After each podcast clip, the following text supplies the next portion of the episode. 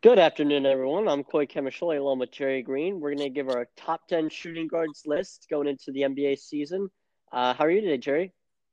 I'm doing pretty good. How are you? Doing good. Let's get right into it. Uh, so, for my list, I had Caris LeVert and CJ McCollum just missing it. Uh, the top five guys are pretty stacked, and six through 10 is almost like fair game for anybody else in the league, honestly.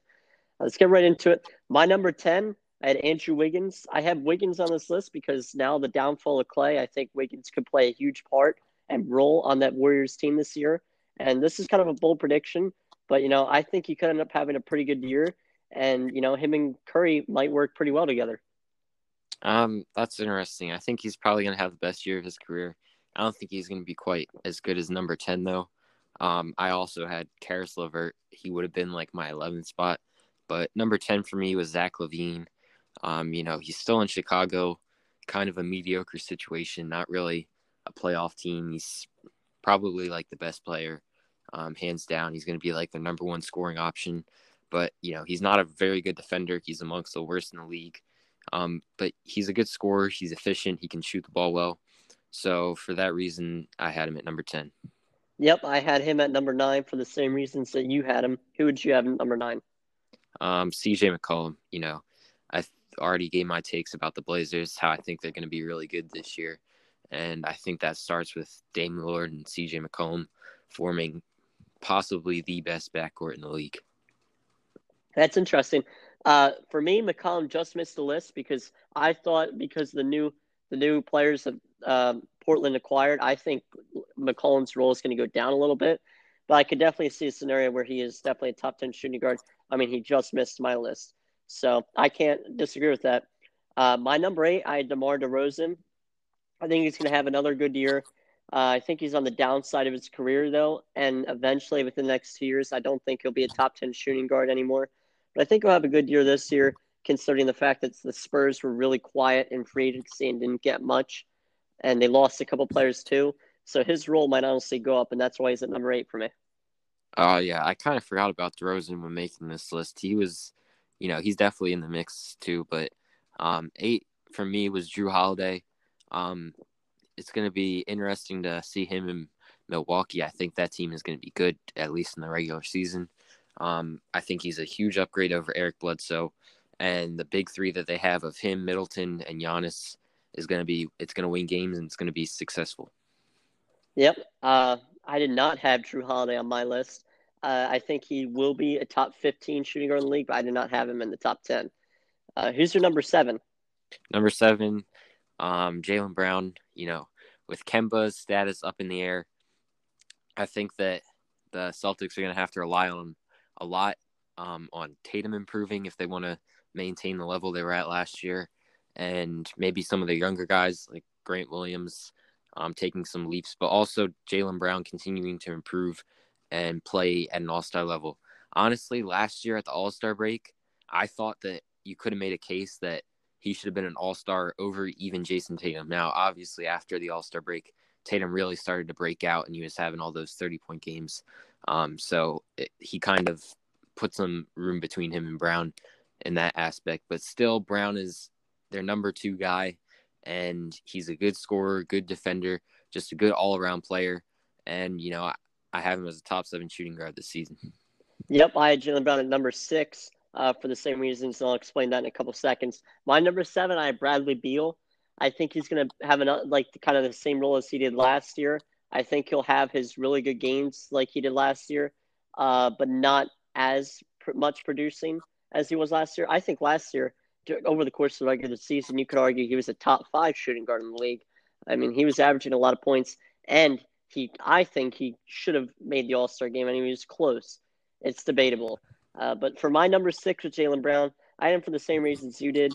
And honestly, I have him number six because I think his role is going to increase. Because in my opinion, I think Kemba Walker is nowhere near as what he used to be. I know he wasn't that bad last year, but injuries have kind of killed him. So I think Jaylen Brown's role is going to increase a lot. Yeah, um, I had Beal a little bit higher than you did, but my number six spot, this is Shai Gilgeous-Alexander. I think he's going to have a huge year. I mean, obviously, Oklahoma City isn't going to be good. Um, probably their second option is like Al Horford. So, you know, he's not in an ideal situation, but he's going to be getting, um, he's going to have full control of the team, going to have the keys to the offense, and the, you know, he's a good defender too. He's lengthy. Um, one of my favorite players. I just think that he's going to continue to make strides in his development, and I think he might even be an All Star candidate this year in a stacked Western Conference, you know, guard spot. It's hard to get in, but I think he might end up doing it. You know, his team's record isn't going to help him, but I just think he's going to have a good year in Oklahoma City with no one, you know, kind of taking the ball away from him. I would say that's a hot take. I mean, that's honestly, I like that hot take. I do, I do like what I've seen in Gilgeous-Alexander. I personally don't know if he's a top ten shooting guard yet. I think in two years he will be, but I don't, I don't think he's there yet. Now, but I could definitely see him having a big year, like you said. It yeah. should be interesting to see what he does with OKC with really not much around him. Yeah. Um, what's your number five? Um, my number five is Donovan Mitchell um, from the Utah Jazz. I think the Jazz are, you know, they're going to have to fight a little bit harder for a playoff spot than the past few years because simply all the other teams are getting better and they are kind of stagnant in their, you know, roster. At least I don't think they're getting a whole lot better, but um, it'll be interesting to see because this is Rudy Gobert. His contract situation, whether he's going to get the max extension or not, is debatable. Um, not sure what's happening there. So, um, regardless, Donovan Mitchell is probably their guy. I think that Rudy Gobert, in terms of value brings on defense, is like very important to the team. But when you look at like the face of the franchise, it's got to be Donovan Mitchell, um, especially what he does on the offensive end. He's just you know a really good player. He played really well in this year's playoffs, and unfortunately, um, they lost to the Denver Nuggets in Game Seven on like a last second missed shot by Mike Conley. But I think with Mike Conley, this is another key point. When Conley, he kind of it took him a little while to get acclimated to um, Utah. Like last year, I think it's safe to say he disappointed quite a bit.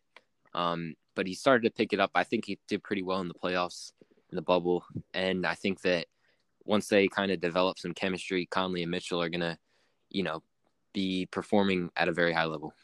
Yeah, and I'm one of those guys that's really high on Donovan Mitchell. Uh, my number five, I Jimmy Butler, and this is I know I can understand that this is a questionable spot considering he was one of the best players in the league last year, impact wise. He wasn't, you know, offensive and defense wise. I mean, he's a solid player, but he wasn't the best. It's just the way he was a leader. Uh, I don't know. Just the four guys I had ahead of him, I think, are better, and we'll obviously get to that in a few minutes. But I think Jimmy Butler is amazing. And like I said, the top five players are like kind of all pretty stacked and really good. Uh, so I had Jimmy Butler here just simply because of how good he is. I honestly didn't have much of an explanation for it. Number four, I had Donovan Mitchell. Uh, I think Mitchell is a star, like you said. I think he's just going to continue to develop. He's got that max extension, so he can now kind of relax in Utah a little bit more, and he's just going to continue to develop. And I think he could be a top three shooting guard within the next couple years. Yeah, I'm gonna just say it now. I did not have Jimmy Butler on my list. Obviously, he would have been there, um, probably in like the top five, top four range. But um, I just, I, I mean, he played mostly shooting guard last year, but I think he's supposed to play um, a little bit more small forward this year. I'm not sure. I'll I'll put him on my small forward list. So that's the reason why I'm not going to mention him. Um, but my number four spot was Bradley Beal. You know, I said I had him a little bit higher than you. He is one of the worst defensive players in the league. Um, there's no denying that. But um, with Russell Westbrook coming to Washington, I think that Bradley Beal is gonna, even though like last year his performances were kind of based on him having the ball in his hands a lot. I think that he's one of those players who's really good playing on and off the ball.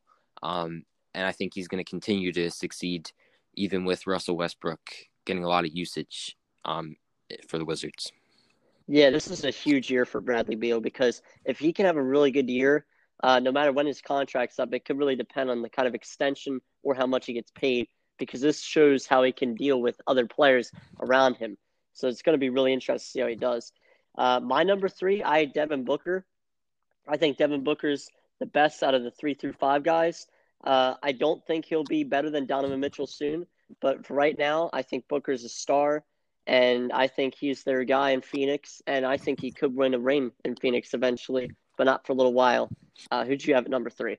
I also had Devin Booker. I think our top three is probably going to be the same, but um, Devin Booker, you know, he's a really good offensive player, gets the free throw line a lot and hits them um, at a high rate. I just, you know, I like everything about his game offensively. He can play a little bit off the ball, and I think he's got a great um, teammate backcourt pairing in Chris Paul. They're gonna um, fit well together. He's got DeAndre Ayton, who's developing as a young big man, um, probably one of the best young big men in the league. And I just think that the Suns are probably going to be like a top six seed in the West this year. If not, I think they're, I'd almost guarantee them to make the playoffs. So for those reasons, I think Booker is finally going to get his respect. Like last year, he should have been an All Star. He ended up playing in the All Star game. He made it in as an injury replacement, but I think he's definitely going to be an All Star this year, and I think he's um, a top three shooting guard in the league. Yep, I think he is too, and that's why we both have him there. Uh, who's your number two? I had. Well, we'll see if we have them in the same order. The top two. I had Luka Doncic at two. I don't think he's on the level of James Harden um, yet. He's basically everything that Harden is, but a worse defender, um, a little bit less efficient of a scorer, um, and he scores less in terms of volume too. He is I'd say he's a better playmaker than Harden. That's the one category I give him the edge in. But uh, with all of that considered, I just don't think, you know, he's going to reach the level of Harden yet. A lot of people are picking Luka. I think he's like probably the most popular pick that people are making for MVP, um, maybe outside of Giannis to win the MVP this season. Um, I don't think that the Mavs are going to make quite the jump that people are projecting them to. They you know, they aren't going to have Kristaps Porzingis for the beginning of the season. So, I mean, we'll see with them. Uh, they're definitely a team that I could see even making it as high as the second seed. And Luka does have a great season, maybe even wins the MVP. But um, I'm just not sold on that happening yet. And while it's definitely a possibility, I still don't think he's on the level of James Harden. Yep, my number two was Luka Doncic as well, and I don't think he's on the level of James Harden yet either. Uh, in terms of winning championships, I think Doncic is more capable of winning one. Uh, I think he's more of a facilitator, which is what you need out of a star player like this. But I just don't think he's on James Harden's level. And I put James Harden at number one just because he's a reigning MVP candidate for like the last three years. He's going to average 33 or so a game. He's going to continue to do really well. And now since John Wall's there, I think John Wall kind of I don't know. It's I don't think that dude is going to work out very well. I could see some problems happening there. So I think Harden will do his usual, kind of like hog the ball a little bit and just put up a lot of points and stuff. And you know, when like you said in the last podcast, whenever you have a guy like that, you're pretty much a top five offense in the league, and that's what I agree in. And I think Harden will lead the Rockets to the playoffs if he stays on that team. But it should be interesting to yeah, see what happens. The whole Harden situation is really interesting to talk about because obviously there's the trade rumors. Um, you know, potential suitors in Miami, Philadelphia, Brooklyn. Uh, the list goes on. He just he pretty much wants to be traded to any championship contending team, preferably in the East. Um, but I was I'll tell you this: I was watching the Rockets preseason game um, on Friday night, and John Wall. Like I know it's preseason and you can't draw massive conclusions from it, but like John Wall looked like himself again, and the reason why I'm confident that Wall will be it's not going to turn out to be a terrible situation in Houston um, is because you could tell from just watching him that his athleticism is still there. I mean, maybe over the course of the season he kind of deteriorates a little bit. Um, there's still a question whether or not that's a good fit next to Harden. I think that out of the past three um, star point guards that he played with, um, Russell Westbrook, Chris Paul, and John Wall, I think that Wall might actually be the best fit next to Harden. Um, you know, you don't really think of Wall as a good off ball player, but he does have experience playing in a loaded backcourt with Bradley Beal back in Washington. And, um, you know, Wall, he's not a guy that has a reputation as a shooter, but his career numbers on the catch and shoot or on wide open threes is like over 40%. So you can't leave him wide open. Um, he's still going to provide spacing, unlike Russell Westbrook. And I think that as long as Harden stays, that team's going to contend. Yeah, I think this Harden's. I think Harden's just tired of Houston. I think Harden is trying to trying out duos at this point. But you know, who knows? Maybe he embraces it a little bit. I mean, by his actions so far, he certainly hasn't. But it's going to be interesting to see. Uh, I don't know. I don't personally. It's going to be interesting. I don't think Harden's going to get traded. I don't know if anybody is going to want him because of what they're going to have to give up. Uh, it came out today that the Rockets wanted Ben Simmons and three first round picks which was one of the offers on the table. Mm-hmm. That's a lot. And you know, if they're asking for that from like all the teams that are in contention to get Harden, I, I just don't see how Yeah, anyone's I mean, gonna want him. to be fair to like Houston, I think that like Harden, there's never been a player traded at the level of Harden in their peak. Um, besides maybe Anthony Davis, you could say because he was a little bit younger. So if you look at Anthony Davis, the Lakers had to give up like four first round picks plus two um, young players that were like potential future stars. So if we're and plus Josh Hart too, who was younger and like a good role player. Um, I mean, I think that the Rockets would expect at least something close to that in return for Harden. And Ben Simmons alone, it would be an interesting thing, but I don't think that that's really a fair deal. Um, you know, I love Ben Simmons, but I don't think you can really count on him being as I'd rather have like two years of Harden guaranteed elite than, you know, the next four years of Ben Simmons, but we're not sure if he's going to reach the level of like top five player in the league. Yeah, uh, it's going to be really interesting to see what happens. And I personally don't know if I want Harden in Philly. I'm still undecided. I think I would, but I personally yeah, that's, that's all I got. be it for this episode. We'll keep coming out with um the rest of the positions. Uh, you know, three more to go, two down. Um, thanks for listening. We'll see you next time.